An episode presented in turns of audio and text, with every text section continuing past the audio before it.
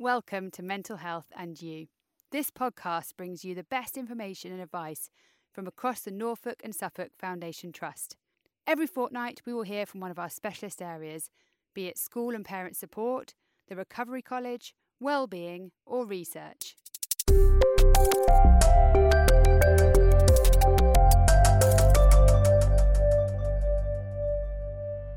Welcome to the Psychology in Schools podcast. I'm Dr. Beth Mosley, a consultant clinical psychologist, and we're really excited today to meet with three other people. Um, and the topic today is really thinking about striding forward as Youth Mental Health Day on the 7th of September. That's the topic. So I'd like to welcome Tamara Scully, who's also another clinical psychologist in the Psychology in Schools team. Hello, Tamara. Hello. Um, Bex Milthorpe, who's an English teacher at Thurston Community College. Hi. Also a mom of two ch- young people. And Bethan. Um, and Bethan actually attended Thurston Community College a couple of years ago, has had a pretty rocky, rocky road of life since then, but is really excited about starting university in September. So welcome everybody. Hello. So hard. So Bex, I was gonna just curious really how it feels to be a mom and a teacher going back to starting the new term. Yeah, I I feel really quite mixed to be honest. Um, part of me, I love routine. So with my teacher head on, I've got to be honest. I'm looking forward to getting back to school, to work, to routine. Um, but then I have mixed emotions about how this term is going to go. Um, I'm excited to meet my new classes. I'm excited to get back in the classroom. But then I'm also, you know, really aware that probably this term is not going to be like a normal, straightforward term. There are going to be hiccups, there are going to be absences, there are going to be issues. So I suppose I'm feeling slightly nervous of all those things as well. Um, but mainly, you know, excited just to get back into it. And I'm, I'm hoping it's definitely going to be a bit more normal than the previous, you know, year has been. Um, but then I suppose with my my mum hat on, um, I've got two children. I've got a 12 year old and a nine year old, um, and they've had quite different uh, reactions to what's been going on recently. So my son is very chilled. Um, you know doesn't really seem to sort of it doesn't seem to have affected him at all. Whereas my daughter um, who is my kind of vivacious outgoing child um, you wouldn't have thought lockdown could have and covid could have, have affected her like it has. She's been extremely anxious and uh, she's suffering with all sorts of anxieties about all sorts of things. Um, so her school's been brilliant actually really supportive of that. Um, but yeah I, I kind of worry a bit for her going forward. I hope that with a little bit more normality again she'll those anxieties will start to ease and as time goes on things will get better for her. Um, so yeah it's all all a little bit mixed at the moment as to how i'm feeling about everything but mainly positive i would say. And i think that's a really uh, kind of accurate reflection in some respects having had a pretty bleak summer I think a lot of people I've been speaking to have been really disappointed by the lack of summer sunshine that we've had this summer. And most well, many people haven't had that opportunity to go away, possibly abroad, and and have those kind of experiences which make them feel like they've got away from it all. And in some ways, that kind of blissful summer holidays hasn't been there to make it feel harder to go back to work. If that Absolutely. kind of makes sense yeah because normally you know we would be going abroad somewhere and that hasn't happened this summer so everyone's had the staycations which has been nice and different but i think because of the lack of sunshine yeah it does feel like we haven't had that normal relaxing um, sort of sunshine that we would normally have to kind of prepare us for the new term. Yeah and i and i think the downside of not having that is that we are maybe for some of us feeling much less ready to face the winter. Um, and I, I, know you mentioned earlier, Tamara, that you've you've been meeting with some young people and families who have been kind of dreading. I, I must say, I, I feel a degree of dread um, at the winter ahead because, like you said, uh, respects, there's this degree of uncertainty about whether things are going to be fairly straightforward or not. Um, and um, but also there's a sense of well, we really managed last year, which was such a tricky year. So perhaps this is going to be a much easier year for us all. Um, so yeah, I don't know, Tamara, what your thoughts are. I think I, I, guess what the conversation is kind of reminding me about is um, I read this uh, article recently by a, a, psychologist in the states, and he he kind of talked about the term languishing, so that you know lots of us are managing to kind of do everything that we need to do. So you know we're still going to work, we're looking after our kids, we're paying the bills, but there's just this kind of level of apathy where people don't feel like they're they're thriving i guess. People are kind of in this place where they feel like they're surviving stuff but they're not particularly thriving and i think it's you know we, we all go slip into that position i think from time to time but definitely my feeling at the moment is that people are spending longer periods in that kind of languishing position. And I think when we spend longer and longer periods in that position, I think it's much easier to kind of slip down that mental health continuum um, and, and to start really feeling kind of unwell. Um, so it's it's it's and, and then and I think with the summer that we've had, and people feeling like that we're now going in to start another year and people are just lacking in energy and enthusiasm. Um, and that's tricky. That that makes so much sense. That certainly helps me understand how i'm feeling right now. It's such a good word to describe the feeling i've got and it brings us to Bethan really who can offer us some hope really because i imagine hearing what tamara just said and you could really relate to periods of feeling like that and maybe even worse over the last two years because you've had such a roller coaster of a ride haven't you? And i know that your feeling at the moment isn't languishing it's definitely veering towards excitement. So i guess it'd be really helpful to hear from you. How did you get through those more tricky periods? And and tell us more about how you're feeling now as you go into september. So I think for I think for the listeners' benefit, I will give a little bit of context. Um, so I think things started to fall apart for me basically as soon as lockdown started. I worked in retail for a while and I really, really did enjoy my job. And then all of a sudden, I was just taken from it and on furlough, which I totally understand the need for, and it had to be done but it was still extremely hard to deal with and i missed all of the friends i had there and i a lot of people were kind of complaining about people on furlough but honestly i hated furlough. I would have much rather had been at work instead of you know sat at home doing nothing almost really.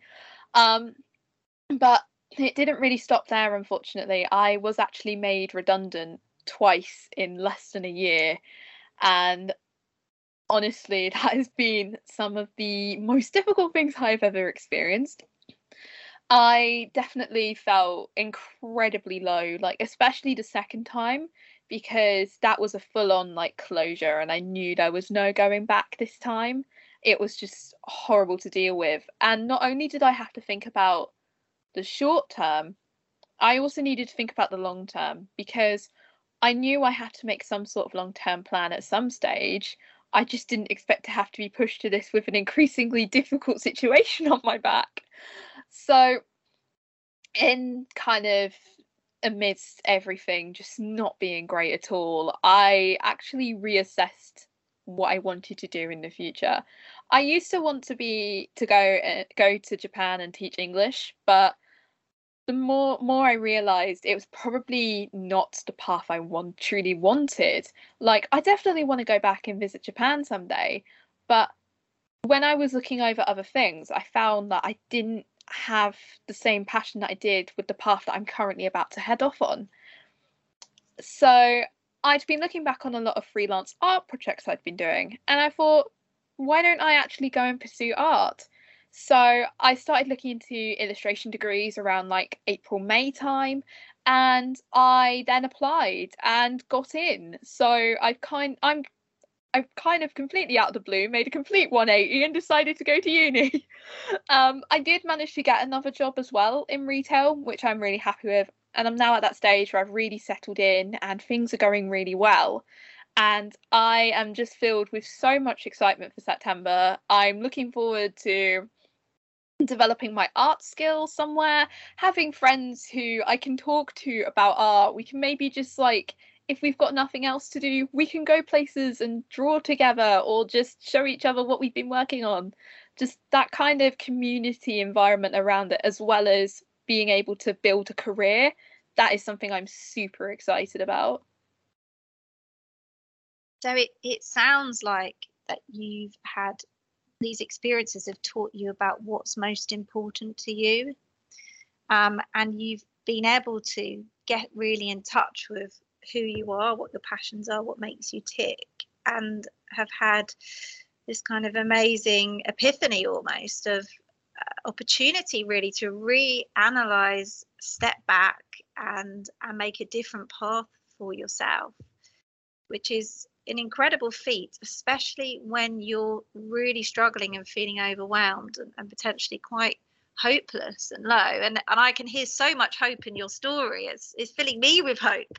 Um, and I wondered how did you get through how did you manage to find that hope in in those dark days? How did you move towards what was it that enabled you really to to move towards this place?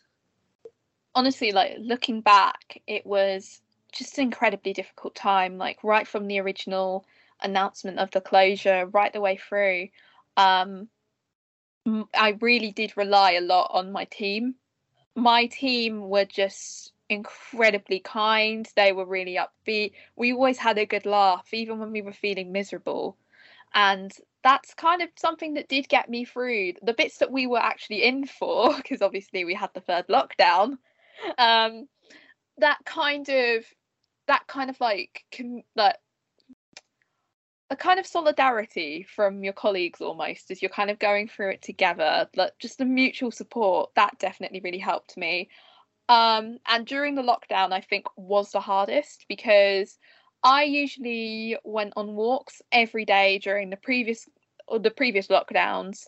The second one not so much but definitely the first. I would go nearly every day and it would be a way to keep me active and out and although I do prefer cold temperatures to hot temperatures, it was too cold to go on walks. So I was stuck inside even more. And that I definitely did really struggle with. So I think getting out when I could, it was a really good feeling. And I think as well, tapping into those talents, tapping into that creative energy as well. Um, I have been bullet journaling for quite a few years and I definitely picked it back up through the lockdown as I made my monthly spreads, my weekly spreads, and I also came back came back into digital art as well. I started an Instagram for my art because I wanted to do a lot more with it, and that did give me loads of motivation to do it. And I was chatting with people I used to work with, people that I was working with at the time as well, and just kind of gaining that support. So I think not only did I look to others, I also looked to what I love most, which is art. So I think it's just finding finding a hobby or something you even enjoy, even if it's just something as little as playing games or something. Anything that kind of takes you away from everything you're dealing with and puts it into a more positive medium. That's that's that's really it really. And yeah, it was difficult, but I got through it at the end of the day. Wow, what amazing advice. So reaching out and reaching in. It sounds basically, like. yeah. and Bex, I could see you nodding away, especially when Bethan was talking about teams, and, and I was wondering again what you what your thoughts were as she's speaking. Yeah, well, quite a few things you said resonated with me actually, Bethan. So um you know i i find so many things are important like at this time and like exercise you were talking about you know getting out exercising.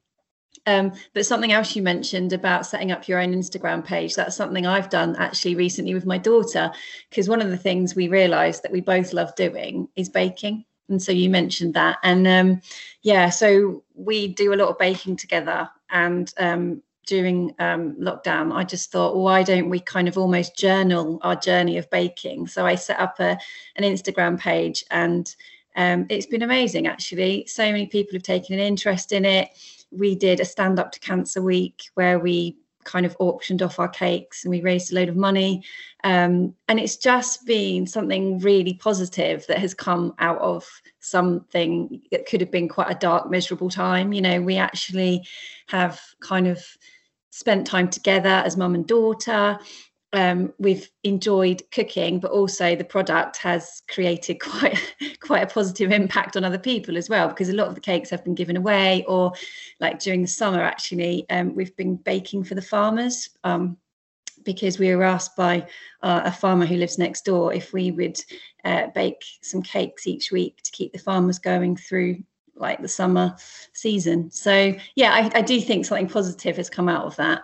Um, and you mentioned also like you you talked about relying on your team. And i think as a teacher um, i'm part of a brilliant team at work. Um, my english department are fantastic and everyone is really supportive. Um, and i just think it's so important to have people around you who you talk to who you can rely on who you can go to when you're having a bad day.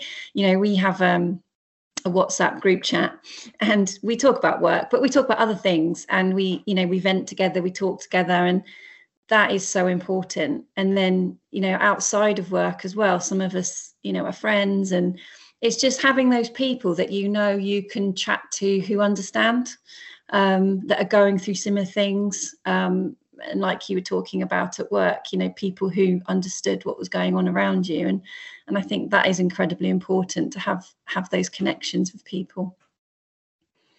And i i think bex what what that's making me think of is is just thinking about kind of people going back into school or back into work or back into uni. I think people have really struggled without those kind of organic moments of connection that we all kind of lost during the pandemic and I mm. think it's just going to be incredibly important that we kind of hold in mind and privilege connection once we're all back um, in these environments because, you know, it's from connection that we get safety and when we have that kind of relational safety, it's so much easier to be creative at work. It's so much easier to be vulnerable in a classroom and put your hand up and say, you know, I don't know what you're talking about. Can you help me with that? Yeah. Um, and it's, you know, and I, I know that there's been a massive amount of kind of lost learning or lost face to face learning at the very least. But I think it's just going to be important that we hold in mind that people need to get that relational connection back before they're able to kind of move into that space where they can thrive in those environments again. Mm, absolutely. And I think that for some people that will be harder than for the, than for others. I think it's I don't know about anyone else, but certainly after the first lockdown, when I came back into other co- new back into old context they seemed really quite overwhelming from a sensory point of view or you kind of went to an event and you thought god i really want to leave after about an hour because it just all seemed a bit much and i'm just wondering for those people who might want to be back but also find it quite overwhelming quite exhausting find it difficult to kind of balance all of those competing demands mm. um, and and I guess giving those people a bit of time, really, like you you're saying Tamara, really privileging time and connection and and balancing space with um with opportunities for for connecting with other people. Because from what Bethan was saying, there were periods of time when she actually was quite you know using the time on her own really well, um, but needed that space quite possibly. But also then able to use the time with others. And I guess for some people, they find that they find that's kind of balance quite natural but for others it might be more of a challenge mm. what about in the classroom, Bex? I mean, how do you manage that when you you've got young people coming back into the classroom and they've all had different sorts of summers? They've they've all got different ways of relating. They may be feeling a bit overwhelmed by their friendship groups and where they sit with their friendship groups, what learning they might have missed on out on. I know for year 11s, they're coming back in with expectations about exams being maybe the same or different from previous years. Mm. Um, how do you manage that as a teacher when you've got mm. such a demand on you to get through the material and all that mm. pressure? Well, I I really believe, um, as Tamara was talking about, about you know the, the importance of of building relationships, and you can only build relationships with students if you give them the time to talk to you. Um, so as you know, I have high expectations in my classroom, but I also allow students to talk and to talk to me um, when necessary. So I try and build time. So, for example, with my sixth form class, um, we have a cake break each week in the middle of the lesson where we just stop what we're doing and only for sort of five ten minutes there's a little rota where everyone brings in cake each week and we just talk and we talk about other things. And that's there how i get to know students. I know what they're doing. I know which universities they're going to or applying for. And um, i know what their interests are because we've actually stopped talking about the, the, the subject content. And i'm trying to get to know them a little bit. Um, in main school it's harder. It's more of a challenge because i think at sixth form it's it's much more relaxed. Um, but I always take the time when students come in and out of my lessons to ask them how they are, um, I always meet and greet students at the door. We always take time to chat at the beginning of the lesson. Um, and throughout the course of the lesson, you know, I'm always, it's been more, more tricky during sort of COVID times, but I'm always in and out of the desks, chatting with them, talking to them. And, and I do try and build those opportunities for students to talk to me because it easy it is easy when you've got a class of 30 to to miss those students who are struggling. So you do have to allow that time where they might just say quietly in my ear actually miss i'm not feeling great about this or i'm really worried about this or i haven't done this. And then there's the time to be able to sort it and talk about it. Um, i'm not perfect. I, I do miss things sometimes but i think if you can build that culture in your classroom where students know that you're approachable, that they can talk to you, um, I think you're halfway there because, you know, if, if you're just saying, come in, sit down, right, this is the work, this is what we're doing today, straight away, they're not going to want to talk to you. They're not going to want to engage in anything other than sitting in your classroom and being maybe a little bit bored. So, yeah, I think it's it's how how you kind of nurture and develop the culture within your classroom absolutely. And it's you know from what you're describing bex it's it, it it's those little moments isn't it? It's it's that moment of saying hi how are you? How did the football match go at the weekend? Um, there's a, a psychologist called karen Treisman and she kind of talks about this idea of every interaction is an intervention.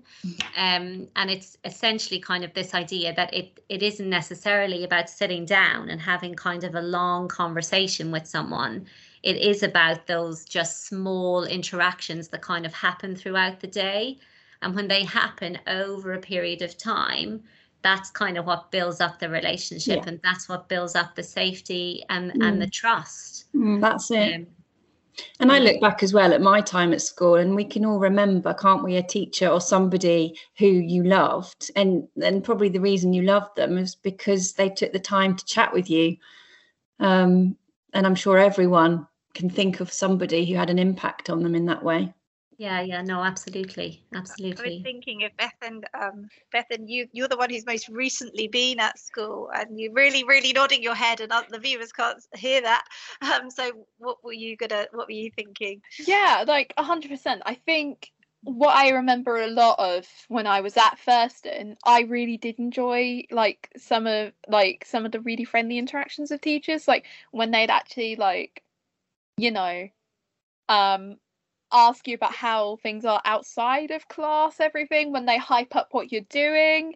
Um, what was really nice is when I was doing other things outside, especially like in sixth form and whatnot, I could tell my teachers about it and they would hype me up like so much. and that I really do appreciate. And there's quite a few teachers I actually do miss because they would always just be so lovely to me and just have like we would just have like the nicest teacher student relationship and it's just yeah it it definitely does help a lot in my perspective as well and i think as well in young people it's like our connections with others our social interactions friendships and whatnot they are so important so making that connection, I think, is the first. Is like is is a very good step to take. Mm.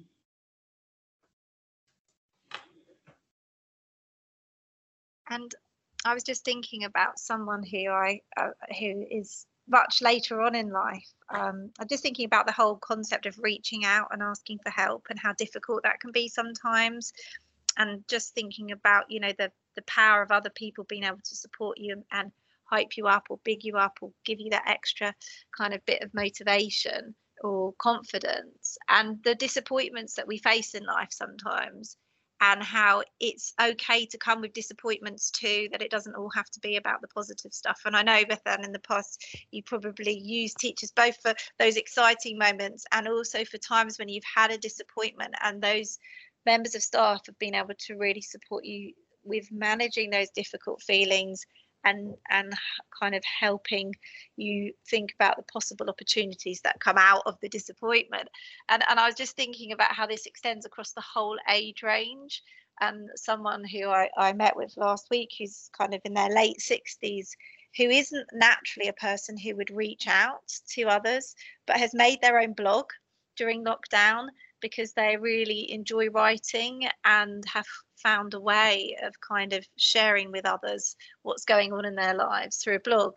And it, it kind of really blew me away because just hearing what you've all been saying really about actually the power and value of social kind of networking um, across the whole lifespan and how in some ways COVID has encouraged everyone across all the generations to find creative ways of sharing what's important to them with others even if that might not come naturally to them kind of on a on a, on a kind of day-to-day basis in their daily life.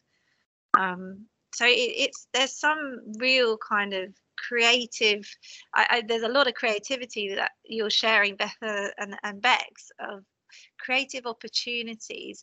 And the thing I was thinking, Bex, when you were talking about the sixth form and the meeting with the cake, is lots of people who are working from home at the moment in different sectors and how employers are trying to encourage workers to come back into the office in some sectors and people are struggling with that.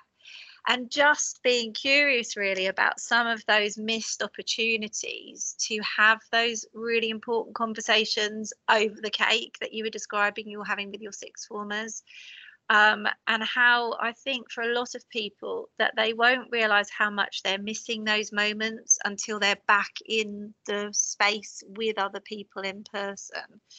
Um, and I didn't know if, if you might have friends or colleagues who, who've, who've kind of been grappling with perhaps a bit more pressure to go back into the workplace from September onwards um, and, and finding that a difficult thing to manage. It's kind of making them feel concerned about adding a commute, being back in a shared space with other people, how are employers going to manage like all of the different kind of demands really because you've got some people working from home still so i didn't know if anyone had any thoughts really on on those challenges as we move into the next part of the year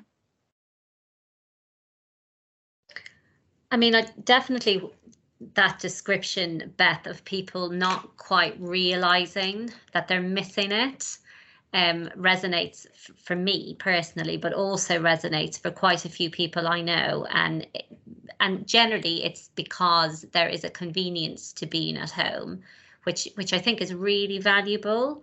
Um, but I think for me, when I was when you know our team were kind of doing quite a bit from home, um, it wasn't really until I we kind of were able to go back into schools or we were able to start meeting again as a team face to face that I realized just how much energy I get from being around people in in person. Um, and I think for for people kind of who have been at home, and I know quite a few people who've actually been at home since kind of March 2020 Um, I, I think they feel well. Number one, they're they're that they're kind of languishing. So kind of that word we talked a little bit about earlier, but it's they're in this funny position where they're recognizing that they're languishing, and this isn't particularly great for them to be at home all of the time. But then there's also this level of anxiety about getting back onto that really fast pace of life. Um, and I think it's it, it's trying to just find a balance between both of those positions because you know I think most people don't want to go back to how things were when they had no time and they were kind of just exhausted all the time, but equally staying at home and not having any of that interaction I, I don't think is particularly helpful for creativity, but I also don't think it's particularly helpful for well-being. Um, and I think lots of people are giving, beginning to give that lots of thought about, you know, what what the new normal might look like. If I can just jump in, yeah, um, I I totally agree with what you've just been saying, and and like my husband, he's been working at home, um, sort of since the beginning of first lockdown, really, um, but his uh, his business have said that basically he has to go in for two days a week from October. So he'll be doing three days at home, two days in the office, which I actually think is quite a nice balance because it's allowing for those things that you were saying, those interactions with people, that communication that we've missed, those times to chat. But it also, because he's actually quite an introvert in a way, he, you know, he's quite happy to be at home. He's quite happy to be sitting in his office on his own all day. I don't necessarily think it's good for him. So I think, you know, that that balance of that time in the office and time at home is is perhaps the way things are moving. And I think, you know, a lot of office space has gone now, hasn't it? So people are having to sort of be at home more regularly. Um, and I think that might be the way things are going. Obviously, very different in, in the teaching world. I sort of feel like I'm going to go from zero to 100 miles an hour in in a few days and that makes me feel quite like anxious in a way like oh here we go again here i've got to really kind of gee myself up for this because you know in the teaching world it is once you're there at school it just doesn't stop. It's boom boom boom and it's and and, and that is is hard um, um when you've gone from being at home for the summer to back in it you know people i know will be feeling quite almost anxious about that um, so yes trying to make sure we we do going back to the connections building that time to keep talking about how we're feeling and supporting one another in the workspace. It sounds like there's something about pace there. And i know in the school community you don't really get the opportunity to pace yourself. It's very difficult to do that and I know it's the same for young people once they get back into the academic year. It, it really is pretty full on, and, and you get swept up, don't you, with with the need and, and what's happening and the pressures of, of the term dates. And again, I imagine there's lots of parents who might be listening to this podcast who feeling worried about their young people going back to school and that pace again. Um, and I guess I think one of the key things that we talked a lot about today is connection and communication. And, and I guess I'd be encouraging any parent who's worried to speak to their school.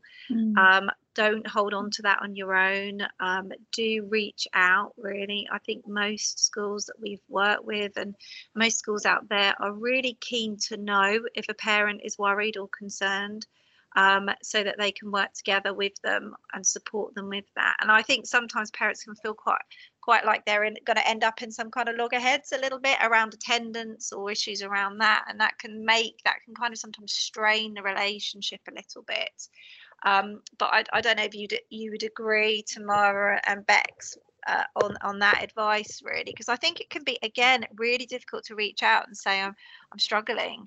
Um, but i think again it's it's it's really good modeling because if we as parents and adults can do that and demonstrate to our children that we're asking the right people for the right help in the right way then we're we're letting our children know that actually this is what what you do when things are tough and and you're struggling on your own. And there's that's actually a really helpful thing. It's not something to be ashamed of because i do think um, there's some research that shows that parents are actually really find it difficult to ask for help because they feel like somehow they've they've kind of failed and so it, can feel like a really difficult thing to do as a form tutor, I know it's really useful if I have an email from a parent just to let me know if their son or daughter's, you know, worried about something or something's happening at home and that I wouldn't necessarily know about.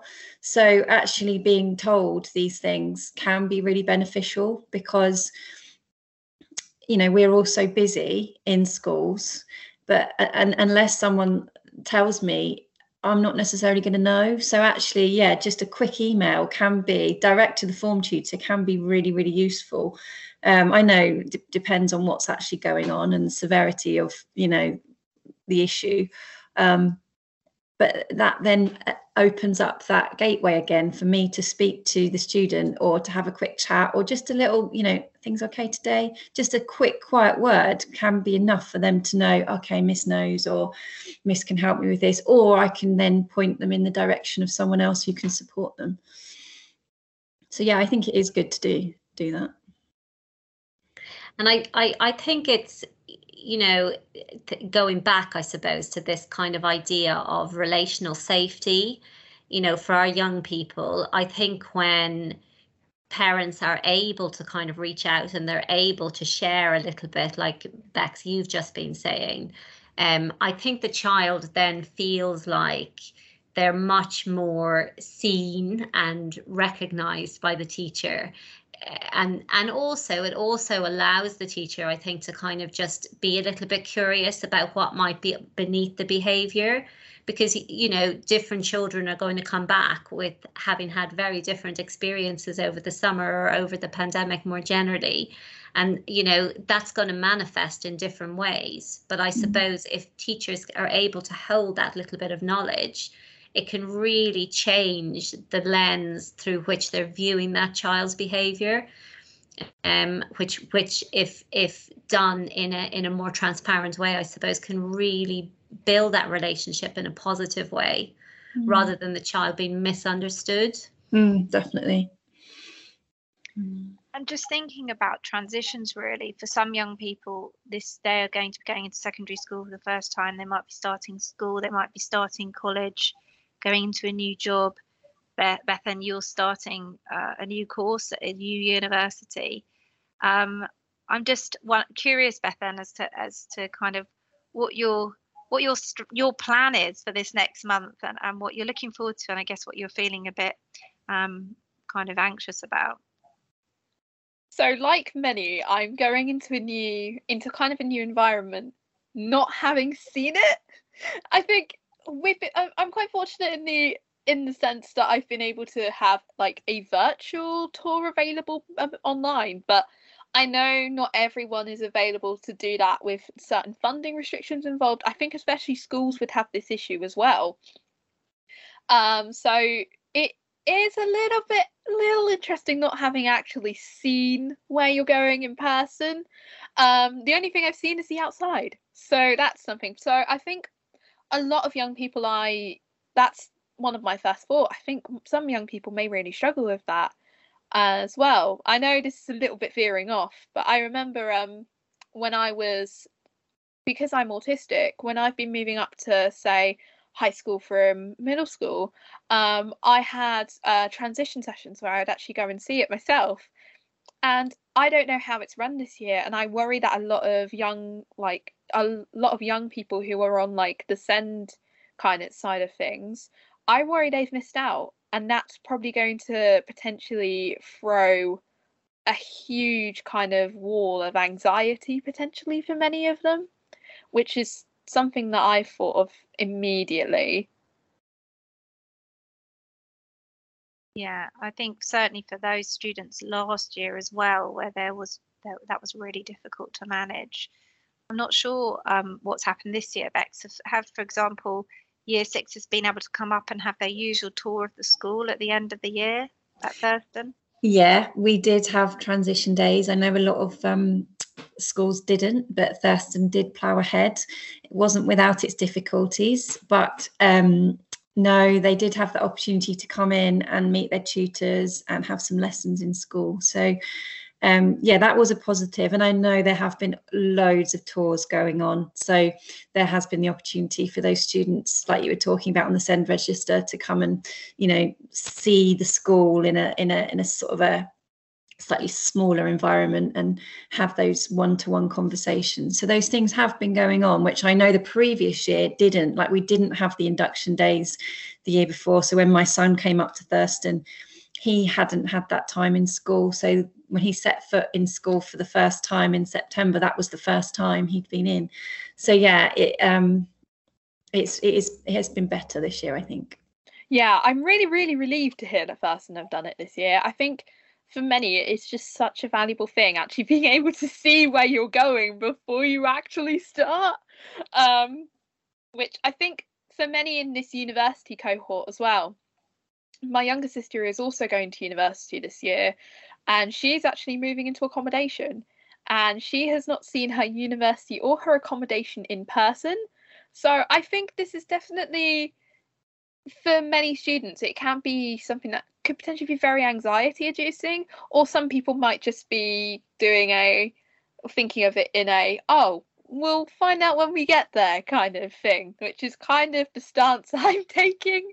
Um but what's helpful is before Freshers Week even starts, um, I've booked a slot to go and collect my ID card, so I can at least try and like go and know where it is. And I'm actually meeting up with somebody on my course that day, which I'm very excited about. Just excited to make all those new friendships, and I think we have availability to actually book to go on to, on to go on those campus tours.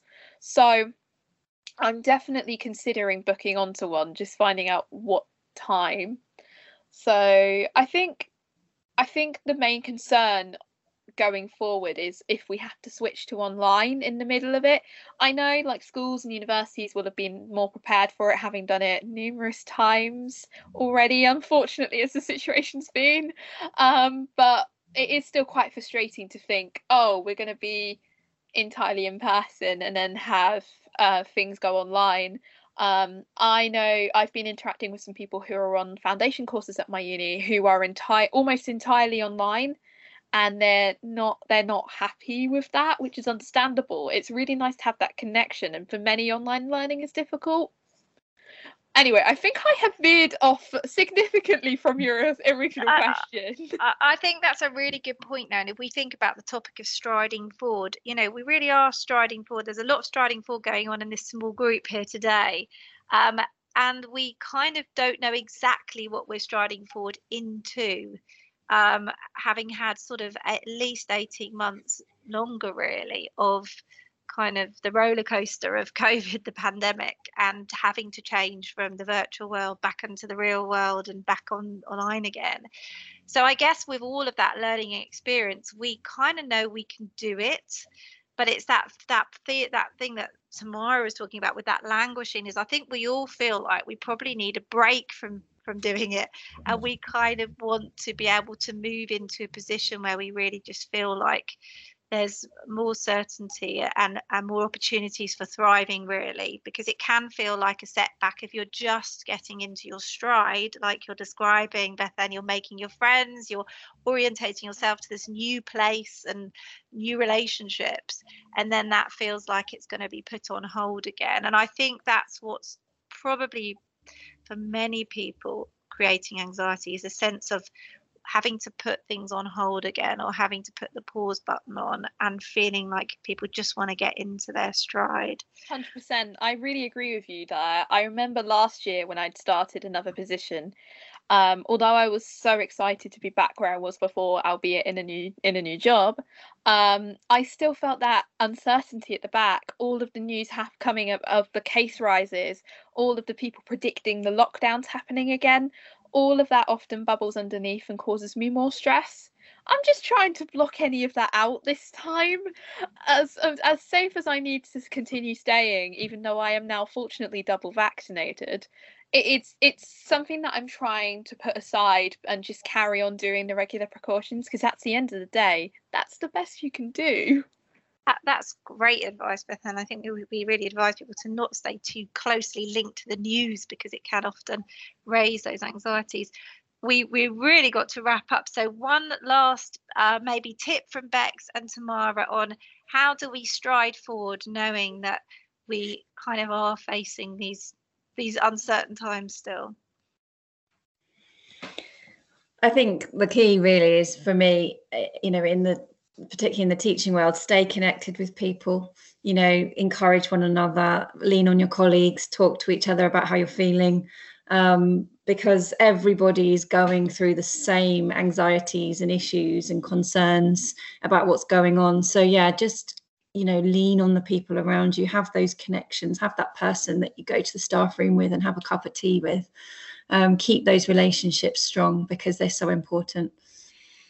No, I absolutely I agree with that. And I think what I would say is we know that there are going to be a lot of big feelings and big emotions around uh, this week and over over this month probably as we transition um, back into kind of schools and, and universities and colleges. And I I think it's just important, I think, for parents, for all of us to kind of recognize that these emotions are telling us important things about how our children are feeling. Um, and although the default, and it's definitely my default sometimes to just kind of say, don't worry, you'll be fine. Everybody's going back. Of course, you'll make friends. Let's just go and do something else. Let's just stop thinking about it. But actually, for many children, it can be more helpful if you can just validate what they're feeling um, and help them to kind of understand why they might be feeling some of the things they're feeling. Because even though that can be quite difficult to do sometimes, by doing that, the message that you're giving to your child is, I get it. And when we feel like someone else is getting the struggle that we're having, it's much easier to be brave and to take those steps forward. Great advice from all three of you. And in fact, Tamara I'm thinking that's not just true for when we're speaking to our children, but to each other as well. Quite often, Absolutely. that's what we need from a friend, isn't it? Just that validation, not necessarily the problem solved. Yeah. So, yeah. fantastic advice for all of us. Well, thank you so much for your time today. I really wish you all well in this month of September, which is sounding like it's going to bring lots of hope and excitement um, as well as challenges. So, thank you again for today, and um, we look forward to hearing more about your endeavours. Bye then. Thank you. Thank you. Bye bye.